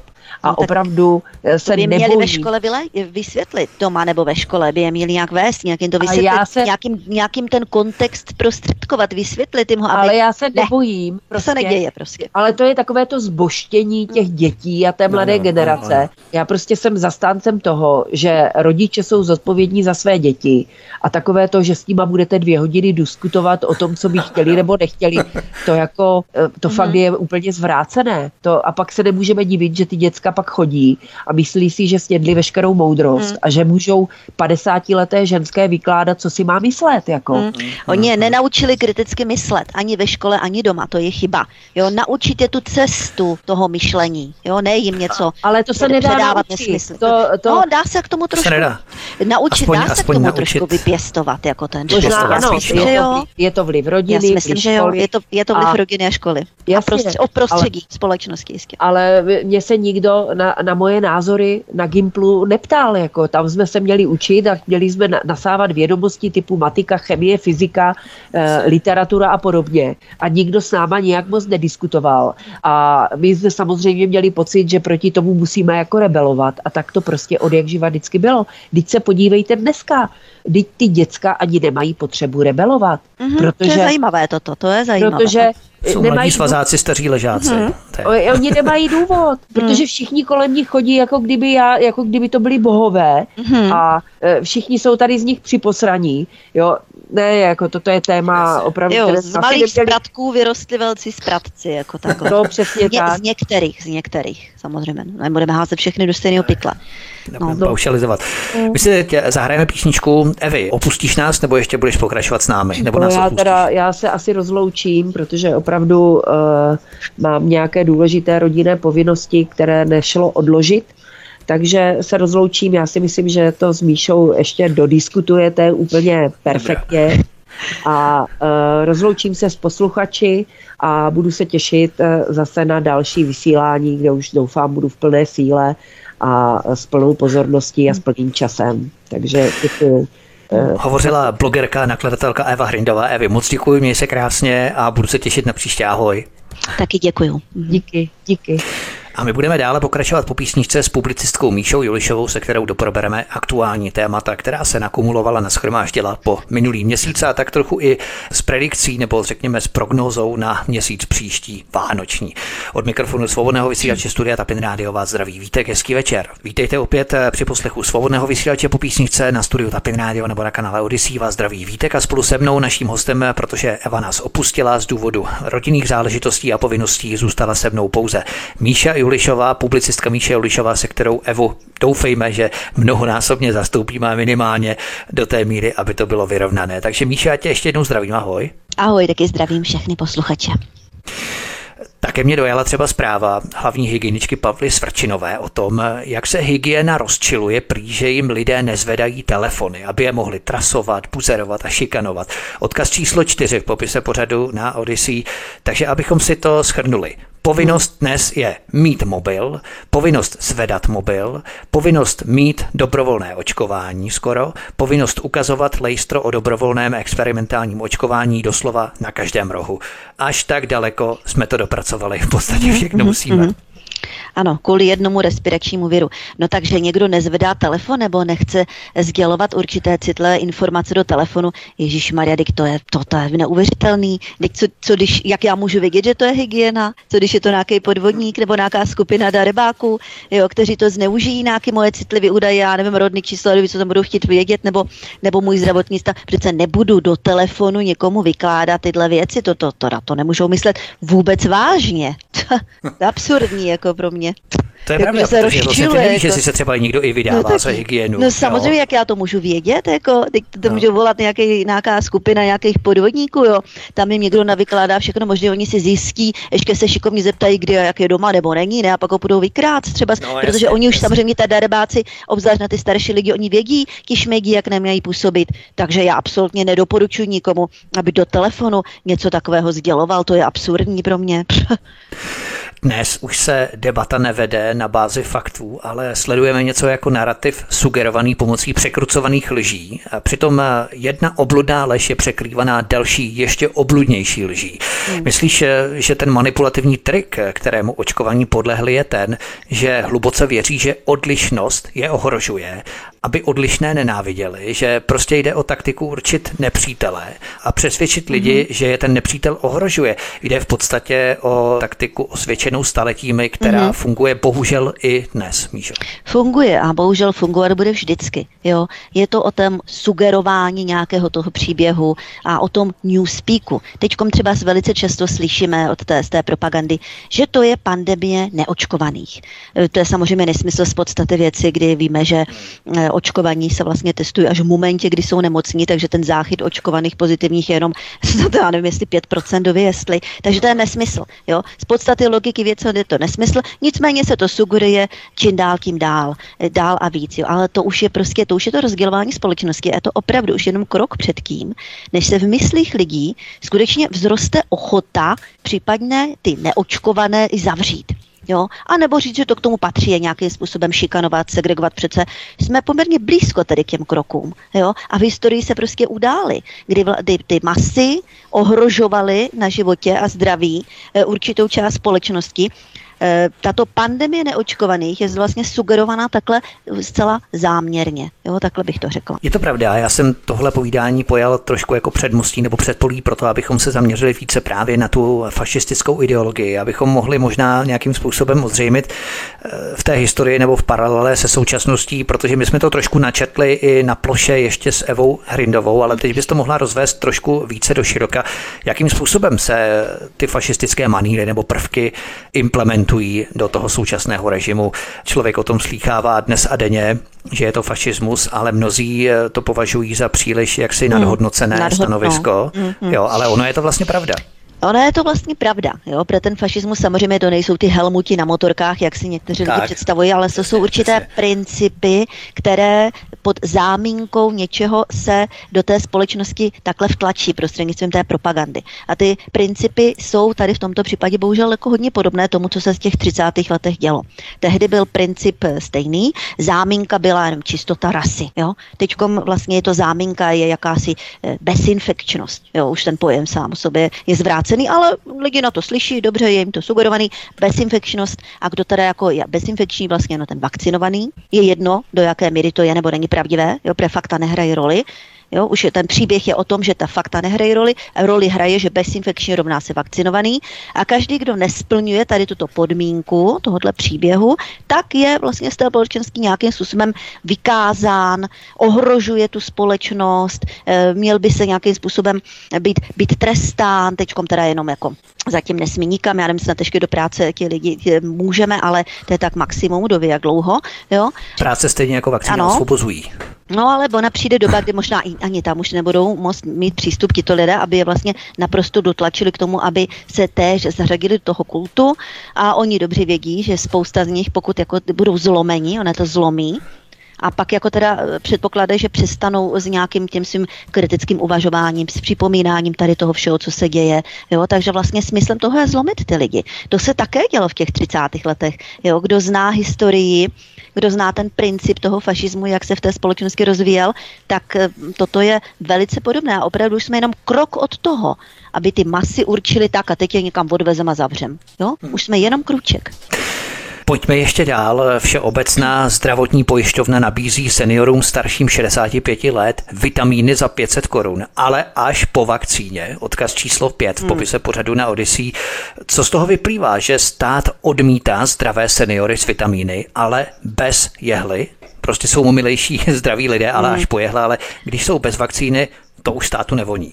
No, tak oni se snaží nějak prostě některé lidi jakoby, jakoby motivovat. Toto je urážka. Jo? Toto je urážka všech rozumných lidí. A jestli skutečně si tam nahoře někdo myslí, že tím, že někomu nabídne vitaminy za pět set, takže to je, to je ten rozhodující faktor. No tak absolutně, buď, já říkám, takovéhle reklamy, takováhle propagace, buď to dělají hlupáci, nebo je to určené pro hlupáky. Nic mezi tím není možné. A protože si myslím, že to nedělají hlupáci, takže je to určené pro hlupáky. Takže oni se domnívají, že ještě část z těch, kteří jako se nepodvolili, jsou jakési hlupáci, kteří jako nevědí, vlastně nevědí a teďka, když zjistí, že budou mít pět set za léky, tak hurá, tak běžíme se naučit. To je prostě absurdní. To je vlastně to, naopak, tohle, protože ti hlupáci už se od... podvolili, ale ano. Vlastně ti chytřejší ještě zůstali nenaočkovaní. No tak jako, jako asi je vidět, že nějakým způsobem je to cílené na hlupáky tohle tok. To jinak nelze nazvat.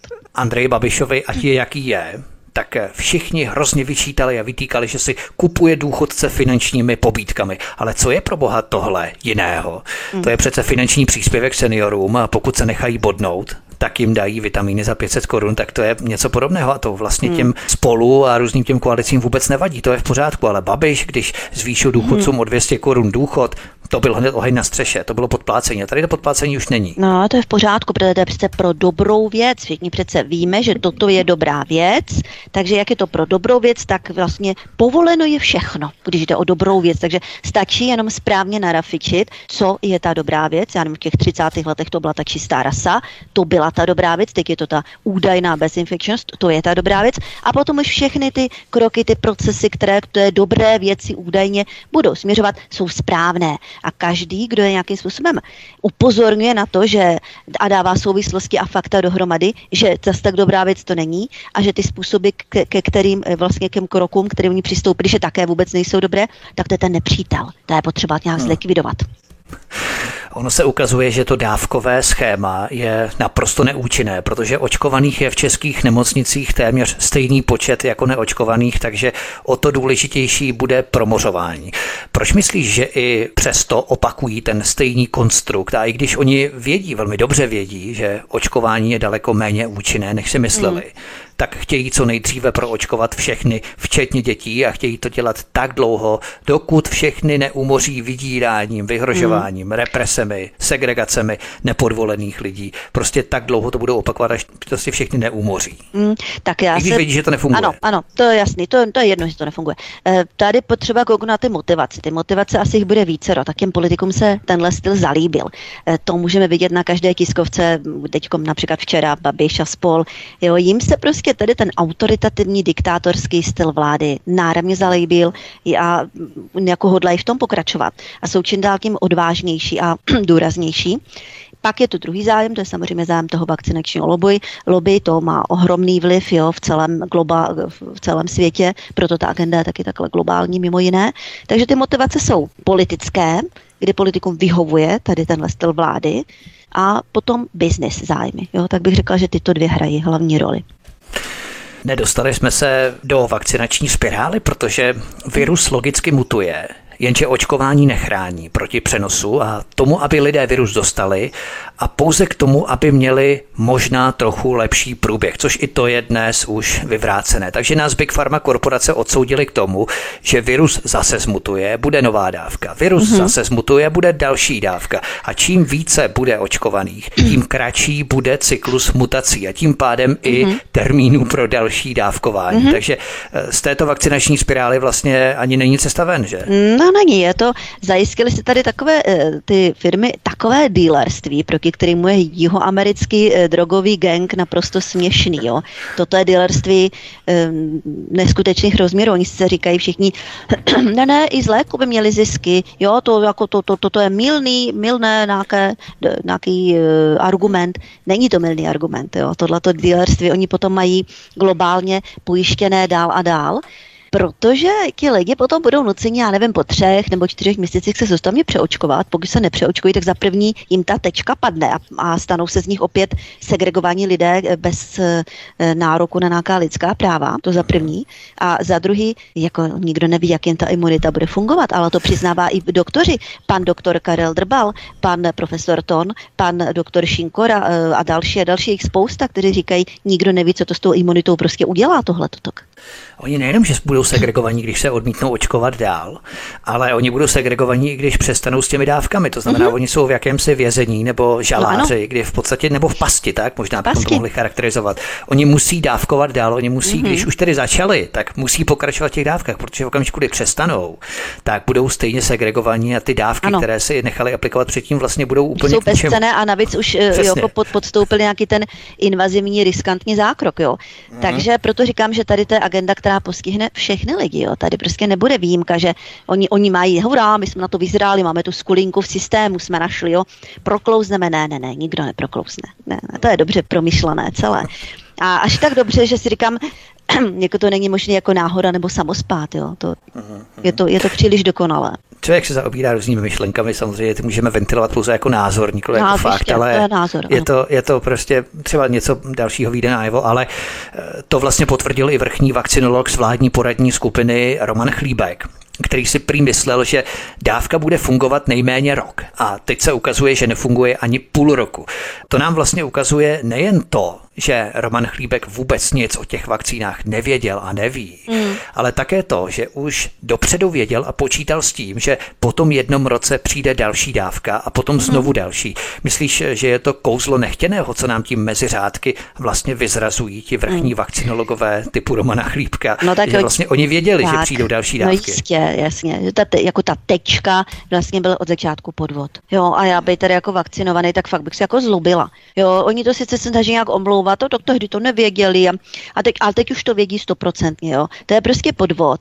A ano, je to tak, že oni skutečně moc o tom nevěděli, jak to bude působit, jak to bude fungovat, ale slíbili zaručeně, že to budou dvě tečky a dost. Ano, jo? Ano. Tehdy se to bude... zaručili, ano. Pak to bude třetí tečka a dost, v podstatě posilující dávka. Teď vlastně Mluválek mluví o čtvrté dávce. I oni, i kdyby to nevěděli, tak tam se to lišilo pouze v tom narrativu, že on si myslel, že to bude fungovat rok a potom další dávka. Ono to fungovalo půl roku nebo méně než půl roku, mnohdy ani to ne. Ale důležité je, že on predikoval ve v obou dvou případech, že ta další dávka nastane. To znamená, oni lhali úplně od začátku. Úplně to od je začátku. To důležité. Mm, mm.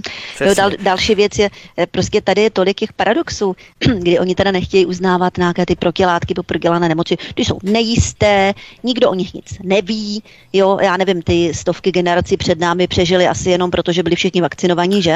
Aha. Nebo já nevím, jak, to, jak, se sem dostali, jak jsme se sami dostali, když tedy žádný eh, protilátky jsou nejisté a vůbec nic se, ale očkujeme proto, abychom měli protilátky.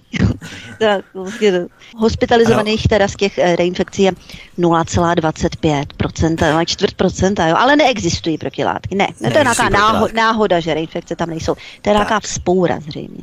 Máš po ruce, Míšo, ta čísla, která demonstrují, kolik očkovaných po prodělání choroby je v pražských nemocnicích na J I P anebo ve standardní péči, máš to po ruce nebo nemáš ta čísla? No, teďka to po ruce nemám zrovna, mám Nemáš. To někde na Facebooku, to jsem to sdílela, ale... Ale bylo to zhruba dva tisíce osm set neočkovaných ne, a dva tisíce čtyři sta očkovaných, to znamená téměř stejný téměř, počet v nemocnicích. Téměř, jo, téměř stejný. Myslím, že k pátku. Ještě bych možná zmínil informaci, to je docela zajímavé, že Č V U T smazala porovnávací tabulku neočkovaných a očkovaných pacientů a zemřelých lidí na J I P, hmm. protože veřejnost si prý ta data vykládala špatně. Hmm. Tak ta tabulka hmm. musela prostě pryč. Hmm. Jak se mohou vykládat data špatně. Prostě čísla jsou čísla, matematika. Myslíš, mm. že právě ta jednoznačnost jim vadila? No je samozřejmě tak hloupá veřejnost by to nějak špatně pochopila. Je přece jasný, že jenom jedna cesta čisté pravdy a všechno ostatní, ač tu čistou pravdu jakkoliv vyvrací, je špatně. Jo? No a už jsme zase u toho kultu. To je prostě, jak se nezbavíme tady toho eh, sektářského myšlení u těch lidí a toho eh, příslušenství k nějakému kultu, no tak jako ta diskuse, ta, v podstatě to je jak diskuse eh, s, z jehovisty, jo? Nemá smysl. Hmm, to nemá smysl. Jak se stavíš k tomu hodnému a zlému policajty z pozice nastupujícího hmm. ministra zdravotnictví Vlastimila Válka, který hovoří o tom, že budou uznávat protilátky i P C R testy, na rozdíl od toho rakouského modelu, uh-huh. ale není to pouze jakýsi úhybní manévr a taktizování, kdy v podstatě chtějí oddalit nevyhnutelné. Uh-huh. Uh-huh. Tohle je zajímavé. Já si myslím, že on to Válek pravděpodobně bude myslet upřímně. Jo?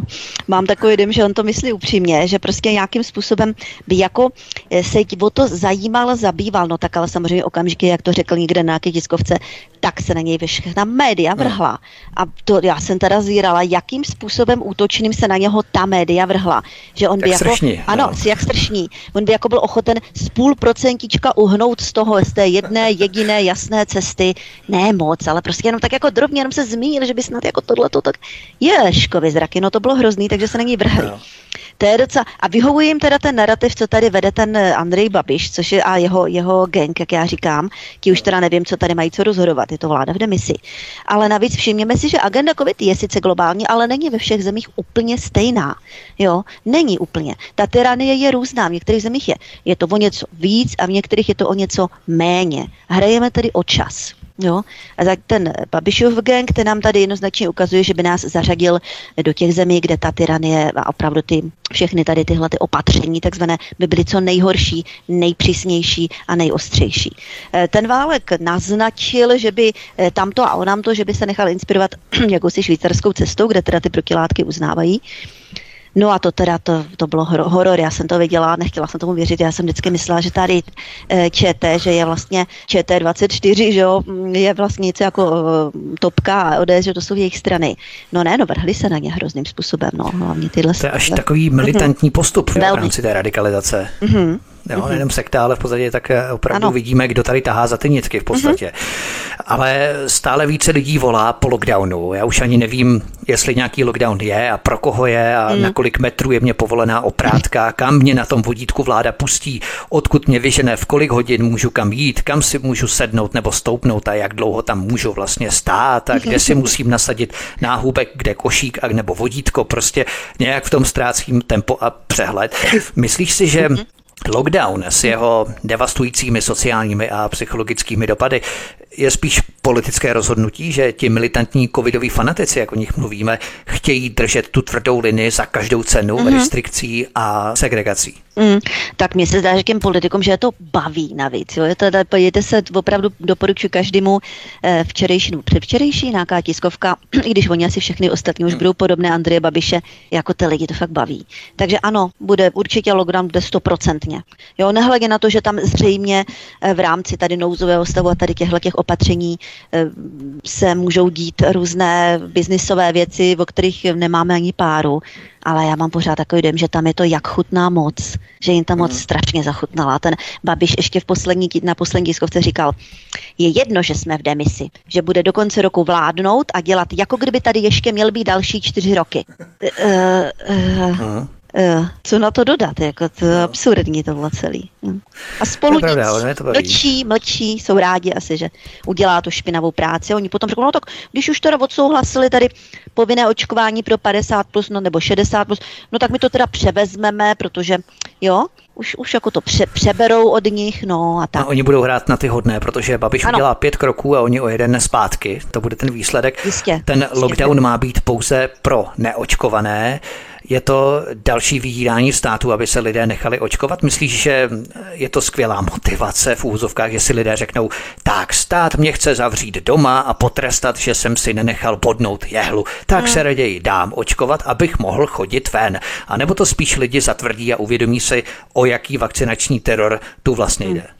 No, tak já si myslím, že kdo má nějaké, nějaké pochybnosti vůči zdraví prospěšnosti tady tahlete toho nového experimentálního preparátu, takže jako nějaký lockdown ho asi k tomu nedonutí. Jo, to asi, já si myslím, že určitý potenciál ve společnosti, který je ochoten důvěřovat a někdo, kdo má, ano, je vyčerpaný, nebo možná ještě nějakých pár procentíček získají, ale kdo má, já nevím, nějaké rodiny anamnézy, anebo zažil ze svého okolí těch lidí je činál tím víc, že po té vakcíně nějak, byly nějaké problémy zdravotní a tak dále. Jo, taky lidé pomaličku začínají uvažovat a nechtějí jako riskovat zbytečně, jo, když se cítí relativně zdraví, jo, a potom vidí, že spoustu lidí prodělalo covid bez sedmdesát procent bezpříznakově, jo, tak jako nechtějí už tak jako riskovat tady tu invazivní záležitost, jo, začínají si to trošku dávat dohromady.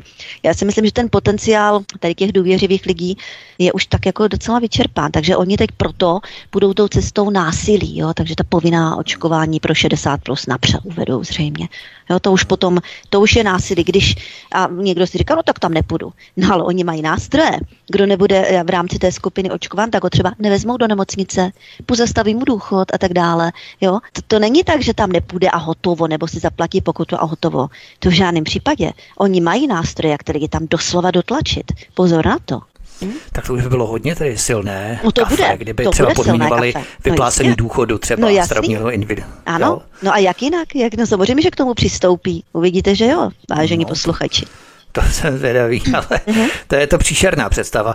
To hlavně dokumentuje i doktor Karel Drbal, který na Č T dvacet čtyři uvedl, že očkování může být výroba přenašečů za současného oslabování jejich imunity. Zatímco spontánní promoření má trvalejší efekt. Covid se léčit dá podle něj, existují dostupná léčiva, ale není k tomu vůle a metodika pro praktiky. Odkaz číslo šest, popise pořadu na Odysee. Na to, Margo, bych se chtěl zeptat, vláda vyhlásila Hlásila nouzový stav mimo jiné i proto, aby mohla studující mediky přimět k práci v nemocnicích, jenomže spousta těch praktiků, o kterých hovoří doktor Karel Drbal, omezuje provoz svých ambulancí. Často ordinují na dálku po telefonu. Mm-hmm. Proč vláda nepovolá tyto praktiky do nemocnic místo těch mediků, když vlastně nepracují mm. a omezují provoz svých ambulancí nebo svých ordinací? No, nechává je na pokoj, nechává je, aby tady tu to distanční léčení provozovali dál. Samozřejmě ta primární péče, o tom už jsme tady hovořili několikrát, to je naprosto ostudný. Jo, ta fakt nefunguje pro covid pacienty. No, nesmí, nesmí k doktorovi, léky jim nedají ani nějaký podpůrný antivirotika nebo imunomodulanty, které jako existují a fungují a jsou ověřený, jo, nejenom na covid, ale na jiný předcházející, eh, předcházející virová onemocnění. Jo. Nic takového nefunguje. Jinak Karel Drbal, ten je výborný, on od začátku vlastně tady toho má takové eh, zajímavé výborné názory, doporučuji sledovat tady toho pana imunologa, jo, opravdu zkušený, z logiky věci vychází z padesáti nebo sedmdesáti let výzkumu imunologie a infektologie, navazuje na to, dokládá to faktickými důkazy, logickými argumenty, takže on je fakt skvělý.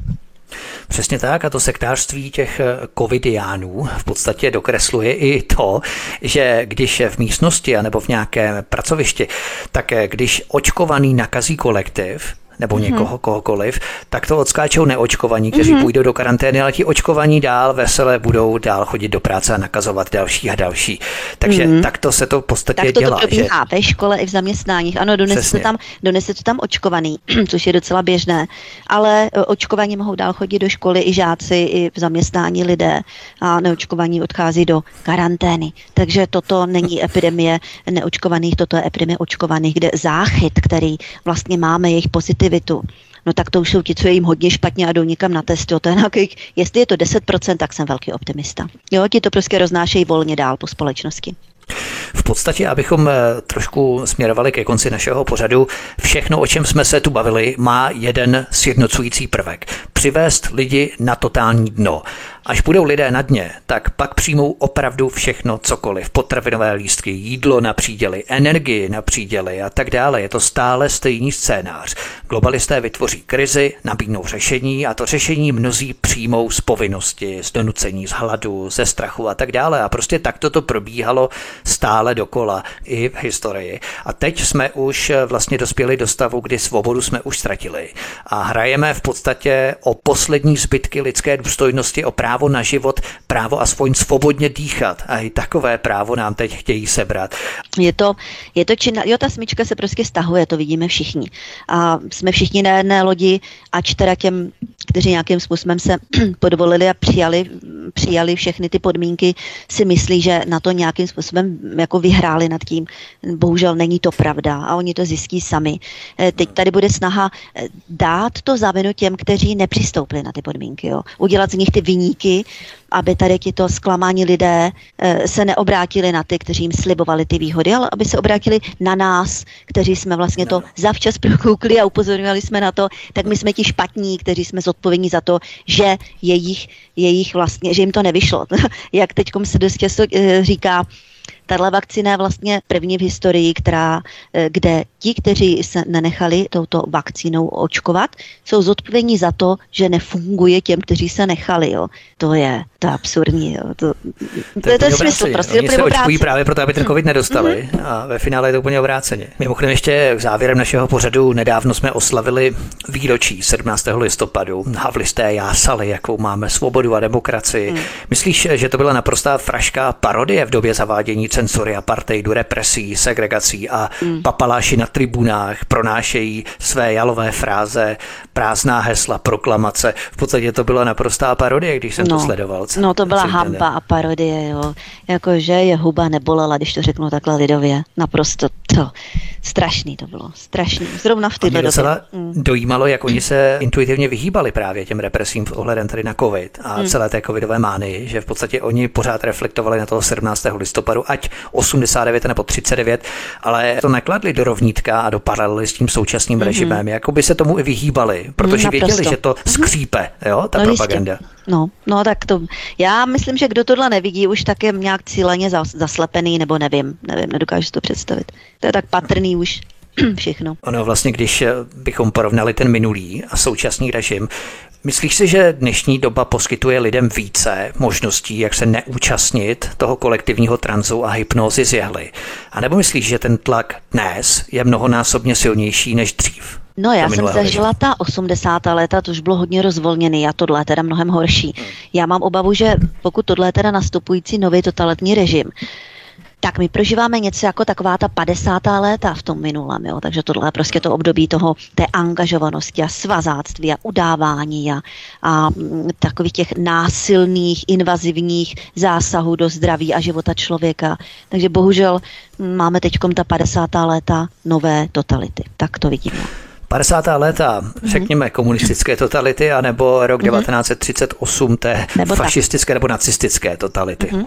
Tak by tak, no. Oni ty totalitní režimy jsou si v těch svých principech podobné. Prostě znásilnit ty lidi, rozdělit společnost, ti, co nesouhlasí, tak na ty ukázat, udělat z nich nepřátelé, poštvat proti ním ten, ty, kteří se podvolili, nějakým způsobem ty, co se podvolili, zatáhnout a sugerovat jim, že jsou součástí toho příběhu, ač teda taky samozřejmě budou trpět tím totalitním režimem, ale poštvat je proti těm, kteří zjevně dávají najevo a říkají, že vlastně tady se děje něco špatného. Je to stejné. Je pravda, protože když si porovnáme ty předchozí krize, jak to byla finanční krize, lidé sice přicházeli o práci, neměli práci, to znamená museli jít na dlažbu, prodat barák, který měl zastavený v rámci hypotéky a tak dále, rozpadávala se manželství, rodiny a tak dále, ale potom jsme tady měli třeba, já nevím, ekologickou agendu, kterou tady máme i dnes, měli jsme tady hmm. multikulturní agendu, multikulty, měli jsme tady i další agendy, mm. ale na všechny tyto agendy se lidé mohli rozcházet mm. v názorech a i když tam vznikaly nějaké osobní sváry a animozity a tak dále, tak přece jenom v jednotkách procent se ti lidé rozcházeli nebo na půdorysu toho názoru spolu nekomunikovali a tak dále. Ano. Ale rozhodně ty agendy nerozdělily mm. rodiny. Mm-hmm. Ale této agendě COVID se podařilo vrazit klín i do těch rodin, kdy rodiny jsou teď na obou stranách barikády, rodiny jsou rozdělené a to je vlastně to nejhorší na této agendě, na rozdíl od těch agent předchozích, že? Mm-hmm. Protože tam se ano. mohli rozcházet ano, názorově, jistě. Nebylo, ale nějak nebylo to, tak to šlo. Zásadní, ano. Nebylo tak zásadní, no, tak tahle je vidět, že tato agenda také proto má ten globální rozměr, tato, tento politický covidismus a je vidět, že je zásadní. No a všichni lidé říkají, ne, to je, to je prostě, všichni ti, co věří, říkají, ne, to je prostě takový samospád dějů. A jak by to vlastně dělali, ne, to je nesmysl. Uh, už v historii jsme měli možnost vidět, že ty zásadní historické děje skutečně byly um, různými mocenskými skupinami, uh, zájmovými lobby, byly ovlivněny a kdo měl možnost do toho zasahovat, tak prostě do toho nějak zasahoval. A i nyní se to odehrává a máme globální svět, zase se posunul oproti dřívější době. době jo, takže, takže ano. Jsou zde mocenské zájmy, jsou zde lobistické zájmy a ano, lze z jejich pozice zasahovat do těch událostí a dějů a zasahují. Jo, to je. Ono se dříve říkalo, že svět je jedna velká globální vesnice, dřív to byla jako metafora, ale teď se pořád ukazuje, že to je víc než pravda. Pravda stále jaksi mm-hmm. silněji a intenzivněji, protože je to opravdu velká globální mm-hmm. vesnice, která má jakýsi centrálně řízený mozek v rámci té planetární autokratické moci, v rámci toho establishmentu. Já tomu říkám souhrnně tedy průmyslníci mezinárodní nebo nadnárodních korporací, bank, bankovních kartelů a tak dále. Ano. To je ten mezinárodní zločinecký syndikát mm-hmm. a tento se tady profiluje stále výrazněji v té globální vesnici, řekněme. Jistě, samozřejmě, že tohle jsou ty strategičtí hráči. Jo, to ani o tom jsme vlastně nehovořili, ale to je snad úplně mm. samozřejmé, že ten, kdo zasahuje do těchto dějů, že to tady není nějaký Pepa odvedle, že, jo? Že to jsou lidé, kteří, kteří mají tu možnost, že to lze z jejich pozice. Tak já... Yeah. Já bych ještě ráda ano. tady jeden citát, já jsem si ho včera sdílela, takový kratší. Jan Watson je britský spisovatel science fiction, já mám science fiction docela ráda. A on pronesl takovou krásnou, krásnou věc, já bych to teďka ráda přečetla, jako takový memento pro lidi, kteří třeba ani nám se nad, smějí a tak dále, ale, ale ať, ať se nad tím zamyslí. Je to a skvělý citát, ano. já přesně vím, hmm. co myslíš, je to skvělý citát. Já ho přečtu teď, já jsem si ho tady vytiskla. Takže pokud vás někdo musí přesvědčovat, napomínat, tlačit, lhát, lákat na pobídky, nutit, zastrašovat, odhalovat, obvinovat, vyhrožovat, trestat a kriminalizovat, pokud je toto všechno považováno za nezbytné k získání vašeho souhlasu, můžete si být naprosto jisti, že to, co se propaguje, není pro vaše dobro. Hovořila publicistka Míša Julišová ústy Iana Watsona, tedy britského spisovatele nebo autora science fiction. Toto memento by mělo zůstat v naší paměti i do příštího pořadu a vlastně po celou dobu trvání této pandemie covidu, protože to je přesně ono. Pokud jsme k něčemu nucení silou, šikanováním, buzerováním, vydíráním, terorizováním, jakýmikoliv hmm. metodami, nátlakovými metodami, vydíráním, zesměšňováním a tak dále, potom rozhodně se hmm. o dobro nejedná. Ale všechno se to koncentruje do negativních emocí, které se doufejme za nějakou dobu obrátí proti jejich tvůrcům. Tak, hovořila Míša Julišová, kterou zdravím. Míšo, měj se moc hezky a přeju hezké Vánoce. Mm, takže já děkuji všem posluchačům za pozornost. Děkuji za milou a velice zajímavou diskuzi. Přeji všem hodně zdraví a držte se. Je to hra o nervy a je to hra času. Takže držme se všichni. A nechme si znechutit ty Vánoce, mm-hmm, které určitě, přicházejí. Určitě. Adventní neděle i bez vánočních trhů. My si ty své Vánoce můžeme udělat velmi hezké. A za to se může zasadit každý z nás, i hlavně naše rodiny, naše vnitřní pospolitost a naše světy, do kterého si nesmíme vpustit globální agendu. To je to hlavní poselství, které vám vysíláme i mm-hmm. do příštího roku v rámci pořadu s Míšou Julišovou a Evou Hrindovou. Od mikrofonu Svobodného vysílače Studia Tapin Radio nebo na kanále Odisívá zdraví Vítek. Já vás zdravím, přeju krásný zbytek večera. Prosím, stáhněte si tento pořad nejenom v em pé tři formátu na našem mateřském webu, ale zavítejte i na kanál Odysee. Tady se prosím zaregistrujte, abyste mohli případně sdílet tento pořad anebo nám zanechat vaše komentáře, postřehy, dojmy, návrhy k našemu dnešnímu povídání. Budeme velmi rádi. Od mikrofonu vás zdraví Vítek, přeju vám hezký zbytek večera, příště se s vámi opět těším na slyšenou. Prosíme, pomožte nám s propagací kanálu Studia Tapin Radio Svobodného vysílače C S.